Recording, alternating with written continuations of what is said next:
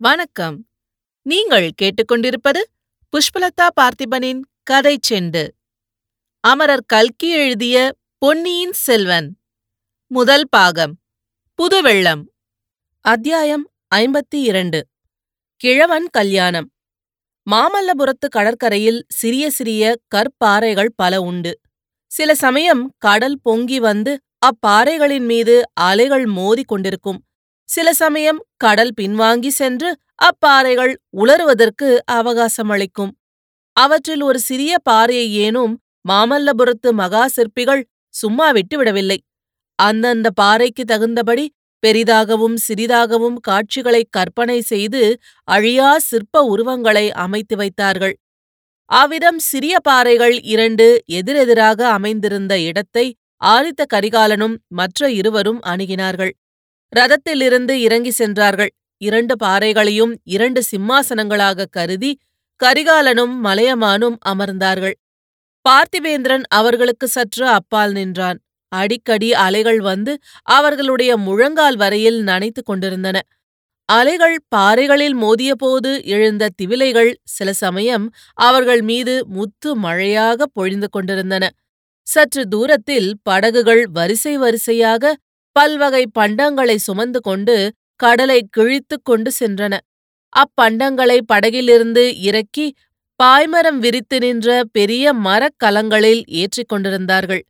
இரட்டை மண்டல படையெடுப்புக்காக சேகரித்து வைத்த பண்டங்களையெல்லாம் இலங்கைக்கு போக வேண்டியிருப்பதை நினைத்தால் என் நெஞ்சம் கொதிக்கிறது என்றான் பார்த்திவேந்திரன்.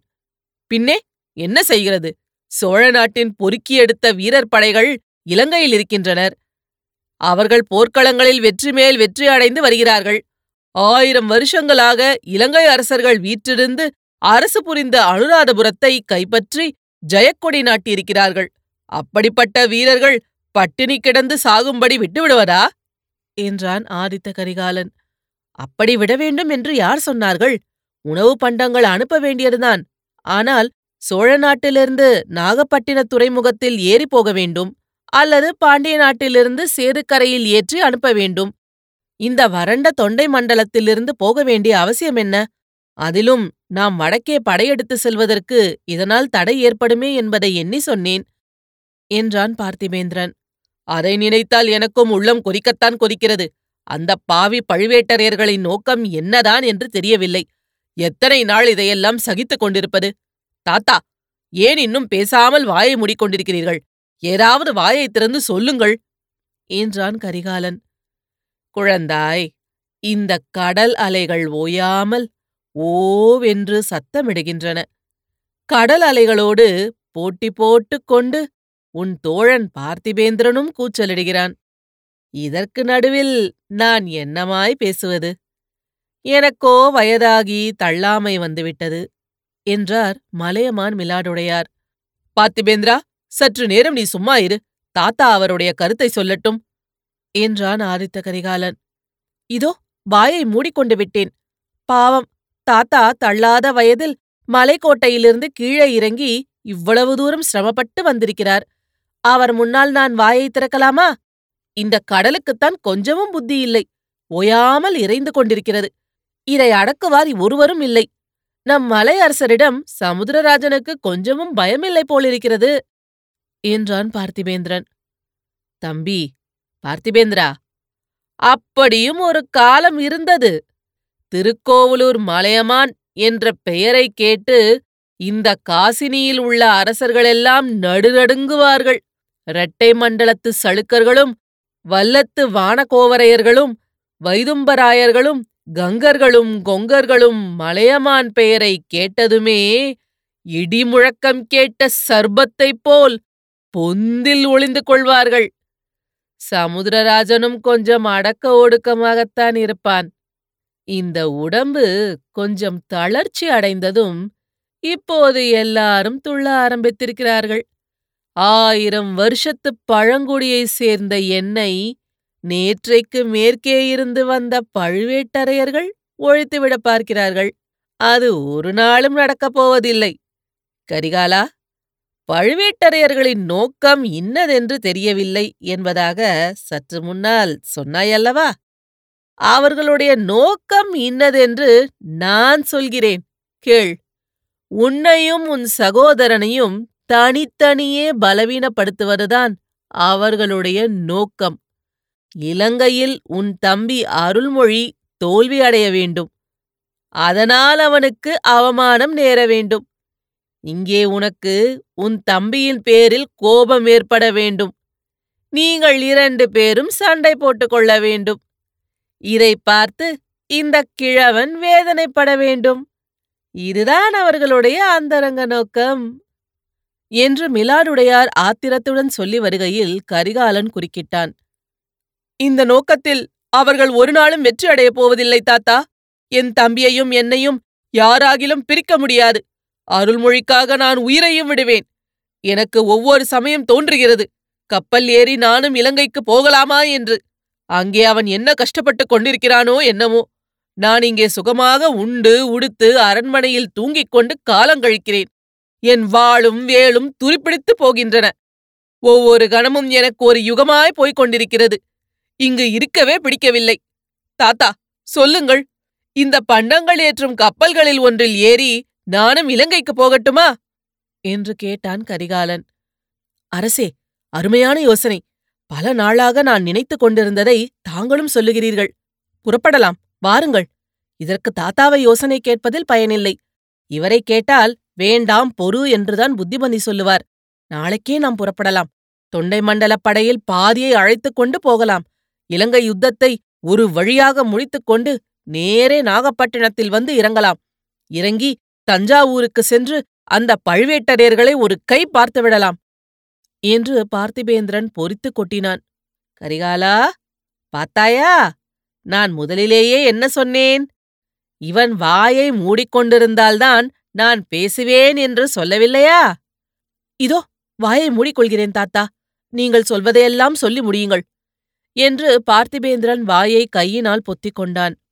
கரிகாலா நீ வீராதி வீரன் உன்னைப் போன்ற பராக்கிரமசாலி இந்த வீரத் தமிழகத்திலே கூட அதிகம் பேர் பிறந்ததில்லை. என்னுடைய எண்பது பிராயத்துக்குள் நானும் எத்தனையோ பெரிய யுத்த களங்களை பார்த்திருக்கிறேன். ஆனால் எதிரிகளின் கூட்டத்தில் தன்னந்தனியே புகுந்து சென்று உன்னைப்போல் சண்டையிட்ட இன்னொரு வீரனை பார்த்ததில்லை. சேவூர் பெரும்போர் நடந்தபோது உனக்கு பிராயம் பதினாறு கூட ஆகவில்லை. அந்த வயதில் பகைவர்களின் கூட்டத்தில் நீ புகுந்து சென்ற வேகத்தையும் இடசாரி வலசாரியாக வாழ் சுழன்ற வேகத்தையும் பகைவர்களின் தலைகள் உருண்ட வேகத்தையும் போல் நான் என்றும் பார்த்ததில்லை. இன்னும் என் கண் முன்னால் அந்த காட்சி நின்று கொண்டிருக்கிறது. உன்னைப் போலவே உன் சிநேகிதன் பார்த்திபேந்திரனும் வீராதி வீரன்தான். ஆனால் நீங்கள் இரண்டு பேரும் பதற்றக்காரர்கள் முன்கோபம் உள்ளவர்கள். அதனால் உங்களுக்கு யோசிக்கும் சக்தி குறைந்து விடுகிறது. எது செய்ய வேண்டுமோ அதற்கு நேர்மாறான காரியத்தை செய்யத் தோன்றிவிடுகிறது தாத்தா இம்மாதிரி உபதேசம் தாங்கள் இதற்கு முன் எத்தனையோ தடவை செய்திருக்கிறீர்கள். செய்திருக்கிறேன். ஆனால் ஒன்றும் பயன்படவில்லை என்கிறாயா? பேசாமல் என்னை ஊருக்கு திரும்பிப் போக சொல்கிறாயா? இல்லை இல்லை. இப்போது நடக்க வேண்டிய காரியம் என்னவென்று சொல்லுங்கள். உன் சகோதரன் அருள்மொழியை உடனே இவ்விடத்துக்கு அழைத்துக் கொள்ள வேண்டும். நீயும் உன் சகோதரனும் பிரிந்திருக்கவே கூடாது. தாத்தா இது என்ன யோசனை? அருள்மொழி இங்கே வந்துவிட்டால் இலங்கை யுத்தம் என்ன ஆகிறது? இலங்கை யுத்தம் இப்போது ஒரு கட்டத்திற்கு வந்திருக்கிறது. அனுராதபுரத்தை பிடித்தாகிவிட்டது. இனி அங்கே மழைக்காலம். இனி நாலு மாதத்திற்கு ஒன்றும் செய்ய முடியாது. பிடித்த இடத்தை விட்டுக் கொடாமல் பாதுகாத்து வர வேண்டியதுதான் இதை மற்ற தளபதிகள் செய்வார்கள். அருள்மொழி இச்சமயம் இங்கே இருக்க வேண்டியது மிகவும் அவசியம் கரிகாலா. உண்மையை மூடி மூடி வைப்பதில் பயன் என்ன? விஜயாலய சோழரின் குலத்துக்கும் அவர் அடிகோளிய சோழ சாம்ராஜ்யத்துக்கும் பேராபத்து வந்திருக்கிறது. நீயும் உன்னை சேர்ந்தவர்கள் எல்லாரும் இப்போது ஒரே இடத்தில் தங்கி சர்வ ஜாக்கிரதையாக இருக்க வேண்டும். நம்முடைய பலத்தை எல்லாம் திரட்டி வைத்துக் கொள்ளவும் வேண்டும். எப்போது என்ன விதமான அபாயம் வரும் என்று சொல்ல முடியாது. தாத்தா இது என்ன? இப்படி என்னை பயமுறுத்துகிறீர்கள்? என் கையில் வாள் இருக்கும் வரையில் எனக்கென்ன பயம்? எப்படிப்பட்ட அபாயம் வந்தால்தான் என்ன? தன்னந்தனியாக நின்று சமாளிப்பேன். எத்தகைய அபாயத்துக்கும் நான் பயப்படுகிறவன் அல்ல. பிள்ளாய் நீ எப்படிப்பட்ட தைரியசாலி என்று எனக்கு சொல்ல வேண்டுமா? ஆயினும் திருவள்ளுவர் பெருமான் சொல்லியிருப்பதையும் சில சமயம் எண்ணி பார்க்க வேண்டும். அஞ்சுவது அஞ்சாமை பேதமை அஞ்சுவது அஞ்சல் அறிவார் தொழில் என்று அந்த மகான் சொல்லியிருக்கிறார். போர்க்களத்தில் பகைவர்களுக்கு எதிரெதிரே நின்று போரிடும்போது அச்சம் கூடாது. அப்படி பயப்படுகிறவன் கோழை அவ்விதம் பயப்படுகிற பிள்ளை என் வம்சத்தில் பிறந்தால் அவனை நானே இந்த கிழடாய்ப்போன வலமிழந்த கையினால் வெட்டிப் போட்டு விடுவேன். ஆனால் மறைவில் நடக்கிற சதிகளுக்கும் சூழ்ச்சிகளுக்கும் கண்ணுக்குத் தெரியாத அபாயங்களுக்கும் பயப்பட்டேயாக வேண்டும். பயப்பட்டு அந்தந்த நிலைமைக்குத் தகுந்த முன்ஜாக்கிரதையும் செய்து கொள்ள வேண்டும். அரச குலத்தில் பிறந்து சிம்மாசனத்துக்கு உரியவர்கள் இது விஷயத்தில் அஜாக்கிரதையாக இருக்கக்கூடாது. இருந்தால் நாட்டுக்கே நாசம் விளையும். தாத்தா அப்படி என்ன ரகசிய அபாயங்களை தாங்கள் எதிர்பார்க்கிறீர்கள்? சற்று விளக்கமாக சொன்னால்தானே நாங்கள் ஜாக்கிரதையா இருக்க முடியும்? சொல்லத்தான் வருகிறேன். சில நாளைக்கு முன்னால் கடம்பூர் சம்புவரையர் மாளிகையில் அர்த்த ராத்திரி வேளையில் ஒரு கூட்டம் நடந்தது. அதற்கு பெரிய பழுவேட்டரையர் வந்திருந்தார். இன்னும் தென்னவன் மழவராயர் குன்றத்தூர் கிழார் வணங்காமுடி முனையரையர் அஞ்சாறு சிங்க முத்தரையர் இரட்டைக்குடை ராஜாளியார் இவர்கள் எல்லாரும் வந்திருந்தார்களாம். என் காதுக்கு வந்தது இந்த பெயர்கள்தான். வேறு பலரும் வந்திருக்கலாம். வந்திருக்கட்டும். அதனால் என்ன? எல்லாரும் நடுநிசி வரையில் கூத்தும் கேளிக்கையும் பார்த்துவிட்டு வயிறு புடைக்க சாப்பிட்டு அதற்கு மேல் மிடா மிடாவாய் கள்ளை குடித்துவிட்டு தூங்கப் போயிருப்பார்கள். அதை பற்றி நமக்கென்ன? நீங்கள் சொன்ன தாடி மீசை நரைத்த கிழடுகள் எல்லாம் கூடி பேசி என்ன புரட்டி விடுவார்கள்? கிழடுகளைப் பற்றி உனக்கு இவ்வளவு நல்ல அபிப்பிராயம் இருக்கும் பட்சத்தில் நான் என்ன சொல்லி என்ன பயன்? நானும் ஒரு கிழவன்தானே அவர்கள் எல்லாரையும் விட தொண்டு கிழவன் நான். தாத்தா கோபம் வேண்டாம். அந்த கையினாலாகாத கிழங்களோடு தங்களை நான் சேர்த்து விடுவேனா? சரி அப்புறம் என்ன நடந்தது? சொல்லுங்கள். கையினால் ஆகாத கிழங்கள் என்று மறுபடியும் சொல்லுகிறாய். அவர்களில் தலைமை பெரிய கிழவன் கொஞ்ச நாளைக்கு முன்புதான் கல்யாணம் செய்து கொண்டான் என்பதை மறந்து விடாதே. இளம் பெண்ணை மணந்த கிழவனைப் போல் உலகில் அபாயகரமான இளைஞன் யாரும் இல்லை என்பதையும் தெரிந்து கொள்.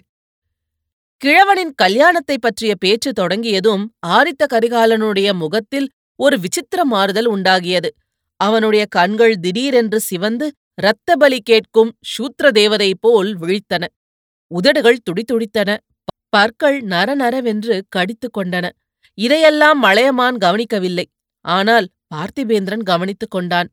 அந்த கல்யாண பேச்சு இப்போது என்னத்துக்கு ஐயா? சம்புவரையர் அரண்மனையில் அப்புறம் என்ன நடந்தது என்பதை சொல்லுங்கள். என்றான் பல்லவ வீரன் அதைத்தான் சொல்ல வந்தேன். ஆனால் வயதாகிவிட்டதல்லவா? புத்தி தடுமாறி வேறு எங்கேயோ போய்விடுகிறேன். கேள் கரிகாலா பார்த்திபேந்திரா நீயும் கேட்டுக்கொள். அந்த நள்ளிரவு கூட்டம் கிழவர்களின் கூட்டம் மட்டுமல்ல சில வாலிபர்களும் அதில் இருந்தார்கள். ஒருவன் சம்புவரையன் மகன் கந்தமாறன் இன்னொருவன் என்று தயங்கியதை பார்த்து யார் தாத்தா? இன்னொருவன் யார்? என்று கரிகாலன் தோண்டி கேட்டான். உன்னுடைய பெரிய பாட்டனார் கண்டராதித்தருடைய திருக்குமாரன் உன்னுடைய சித்தப்பன் மதுராந்தகதேவன்தான் இதைக் கேட்டதும் ஆதித்த கரிகாலனும் பார்த்திபேந்திரனும் கலகலவென்று சிரித்தார்கள். இது என்ன சிரிப்பு? இந்த சிரிப்புக்கு பொருள் என்ன? மறுபடியும் என்னை பரிகசிக்கிறீர்களா? என்று மிலாடுடையார் கேட்டார். இல்லை தாத்தா இல்லை. மதுராந்தகனை தாங்கள் வாலிபன் என்கிறீர்களே அதற்குத்தான் சிரிக்கிறோம். அவன் கிழங்களிலேயெல்லாம் தொண்டு கிழடல்லவா பழுத்த சிவஞான கிழடல்லவா என்றான் ஆதித்த கரிகாலன். கிழவனுக்கு சில சமயம் யவனம் திரும்பும் என்று நீ கேள்விப்பட்டதில்லையா? அதுபோல் மதுராந்தகனுக்கும் இளமை திரும்பியிருக்கிறது. சில நாள் முன்பு வரையில் துறவியாக போகிறேன். சிவ கைங்கரியம் செய்யப் போகிறேன் என்று சொல்லிக் கொண்டிருந்தவன் ஒன்று இரண்டு மூன்று என்று கல்யாணம் செய்து கொண்டு போகிறான் அல்லவா? செய்து கொள்ளட்டும். இன்னும் பல கல்யாணம் செய்து கொள்ளட்டும். அதனால் என்ன? தம்பி மதுராந்தகனின் கல்யாணங்கள் சாதாரண கல்யாணங்கள் அல்ல. ராஜரீக கல்யாணங்கள். பழுவேட்டரையர்களின் அந்தரங்க சூழ்ச்சியை சேர்ந்த கல்யாணங்கள். தாத்தா இன்னும் எதற்காக மர்மமாகவே பேசிக் கொண்டிருக்கிறீர்கள்? விட்டுச் சொல்லுங்கள். பழுவேட்டரையர்கள் என்னதான் விரும்புகிறார்கள்? ஊர் ஊராய் சென்று அவர்கள் கூட்டம் போடுவதன் நோக்கம் என்ன? மதுராந்தக தேவனை வைத்துக் கொண்டு என்ன செய்ய பார்க்கிறார்கள்? என்று ஆதித்த கரிகாலன் கேட்டான்.